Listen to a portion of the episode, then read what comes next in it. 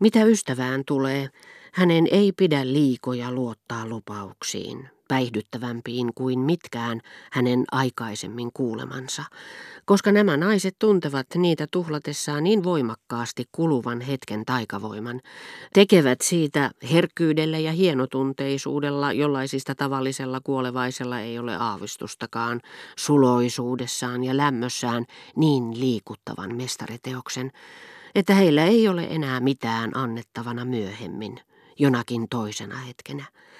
Heidän kiintymyksensä ei elä sen kauempaa kuin hurmio, joka sen on sanellut, ja tarkkanäköisyys, joka silloin auttoi heitä arvaamaan kaiken, minkä suinkin halusitte kuulla, ja sanomaan sen teille, auttaa heitä muutaman päivän kuluttua täsmälleen samalla tavalla keksimään teidän naurettavat puolenne ja huvittamaan niillä ketä tahansa toista vierasta, jonka kanssa he parasta aikaa nauttivat tuollaisesta musikaalisesta hetkestä, joka ei kauaa kestä. Eteishallissa pyysin lakeja tuomaan kalossini, jotka olin ottanut lumen varalta.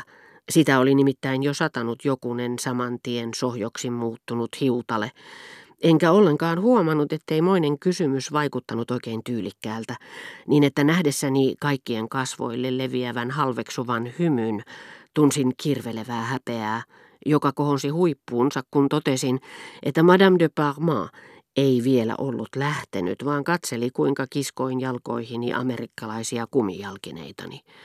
Samassa prinsessa tuli luokseni. Voi miten hieno keksintö, hän huudahti. Tuohan on käytännöllistä. Siinä vasta älykäs mies. Madame, meidän on ehdottomasti hankittava samanlaiset, hän sanoi hovinaiselleen, kun taas lakeijoitten iva muuttui kunnioitukseksi, ja kaikki kutsuvieraat tungeksivat ympärilläni saadakseen tietää, mistä olin nämä ihmeesineet ostanut. Näitten ansiosta teillä ei ole mitään pelättävää, vaikka tulisi lunta ja teillä olisi pitkäkin matka. Vuoden ajoilla ei ole enää merkitystä, prinsessa sanoi minulle. Siinä suhteessa teidän kuninkaallinen korkeutenne voi olla rauhallinen, keskeytti hovirouva tietävän näköisenä. Lumisade ei ala uudelleen. Mistä te sen tiedätte, kysäisi happamasti muutoin niin ystävällinen Parman prinsessa, jota vain hänen hovinaisensa typeryys pystyi ärsyttämään. Voin vakuuttaa teidän korkeudellenne, että lumisade ei voi alkaa uudestaan, se on käytännöllisesti katsoen mahdotonta. Mutta minkä vuoksi? Lunta ei voi sataa, koska sitä varten on ryhdytty tarpeellisiin toimenpiteisiin. Kaduille on siroteltu suolaa.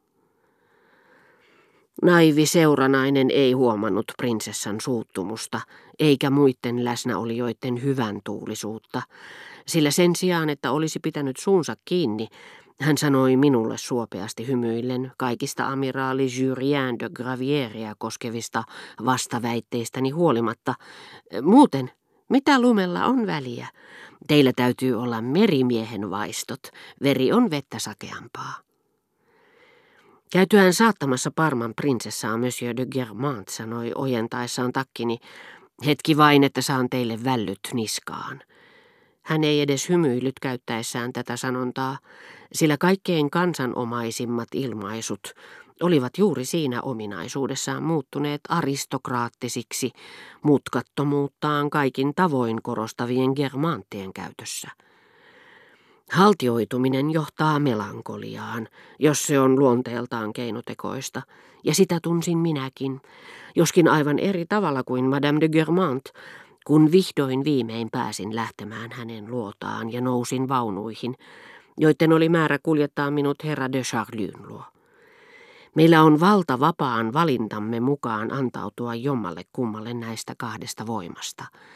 Toinen kohoaa meistä itsestämme, kasvaa omista syvistä elämyksistämme. Toinen taas tulee ulkopuoleltamme. Ensimmäinen kantaa luonnostaan itsessään iloa, sitä samaa, jota luovan ihmisen elämä säteilee.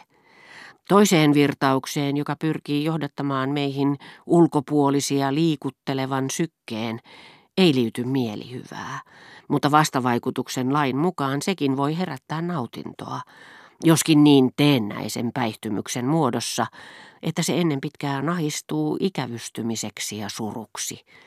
Se selittää monen seurapiirien vakituisen tympääntyneet kasvot, niin kuin myös hermostolliset häiriöt, jotka näissä piireissä voivat johtaa jopa itsemurhaan.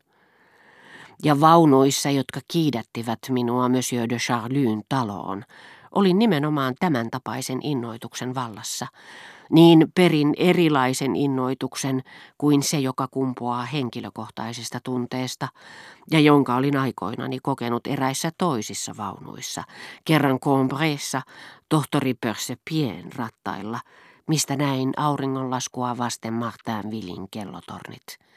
Kerran taas Balbekissa, Rova de Villeparisin kaleesissa, yrittäessäni selvitellä hämärää muistikuvaa, joka liittyi tietä reunustaviin puihin. Mutta näissä kolmansissa ajopeleissä sieluni silmien edessä pyörivät ne samat keskustelut, jotka olivat vaikuttaneet minusta niin ikävystyttäviltä Madame de Germantin päivällisillä. Esimerkiksi ruhtinas von Pfaffenheimin jutut Saksan keisarista, generaali Botasta ja Englannin armeijasta.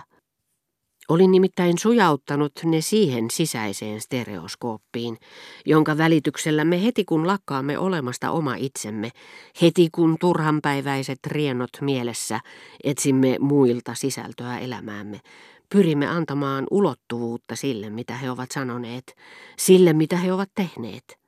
Kuin juopunut asiakas pullollaan hyvää tahtoa tarjoilijaa kohtaan, joka on täyttänyt hänen lasinsa – niin ihastelin minäkin onnea, jota en tosin ollut tuntenut paikan päällä itse tapahtumahetkenä.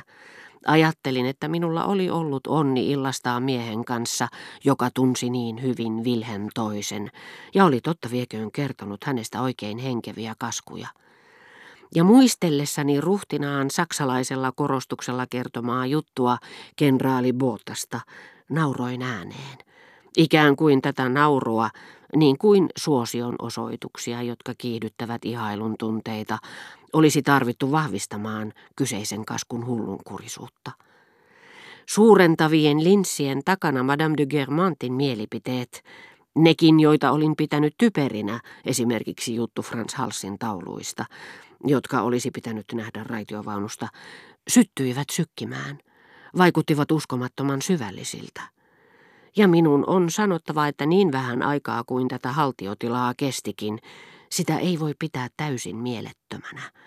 Jonakin kauniina päivänä huomaamme olevamme onnellisia, saadessamme lukea tuttava piiriimme siihen saakka väheksymämme henkilön, koska hän sattuu tuntemaan nuoren tytön, jota me rakastamme, jolle hän voi meidät esitellä ja osoittaa näin ollen olevansa meille sekä huviksi että hyödyksi.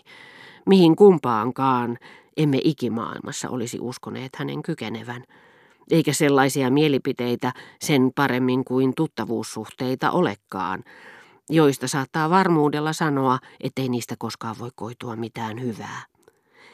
Se, mitä Madame de Germant oli sanonut tauluista, jotka kannattaisi nähdä vaikka ohikulkevasta raitiovaunusta, ei pitänyt paikkaansa, mutta siihen kätkeytyi totuuden sirpale – josta myöhemmin oli oleva minulle hyötyä.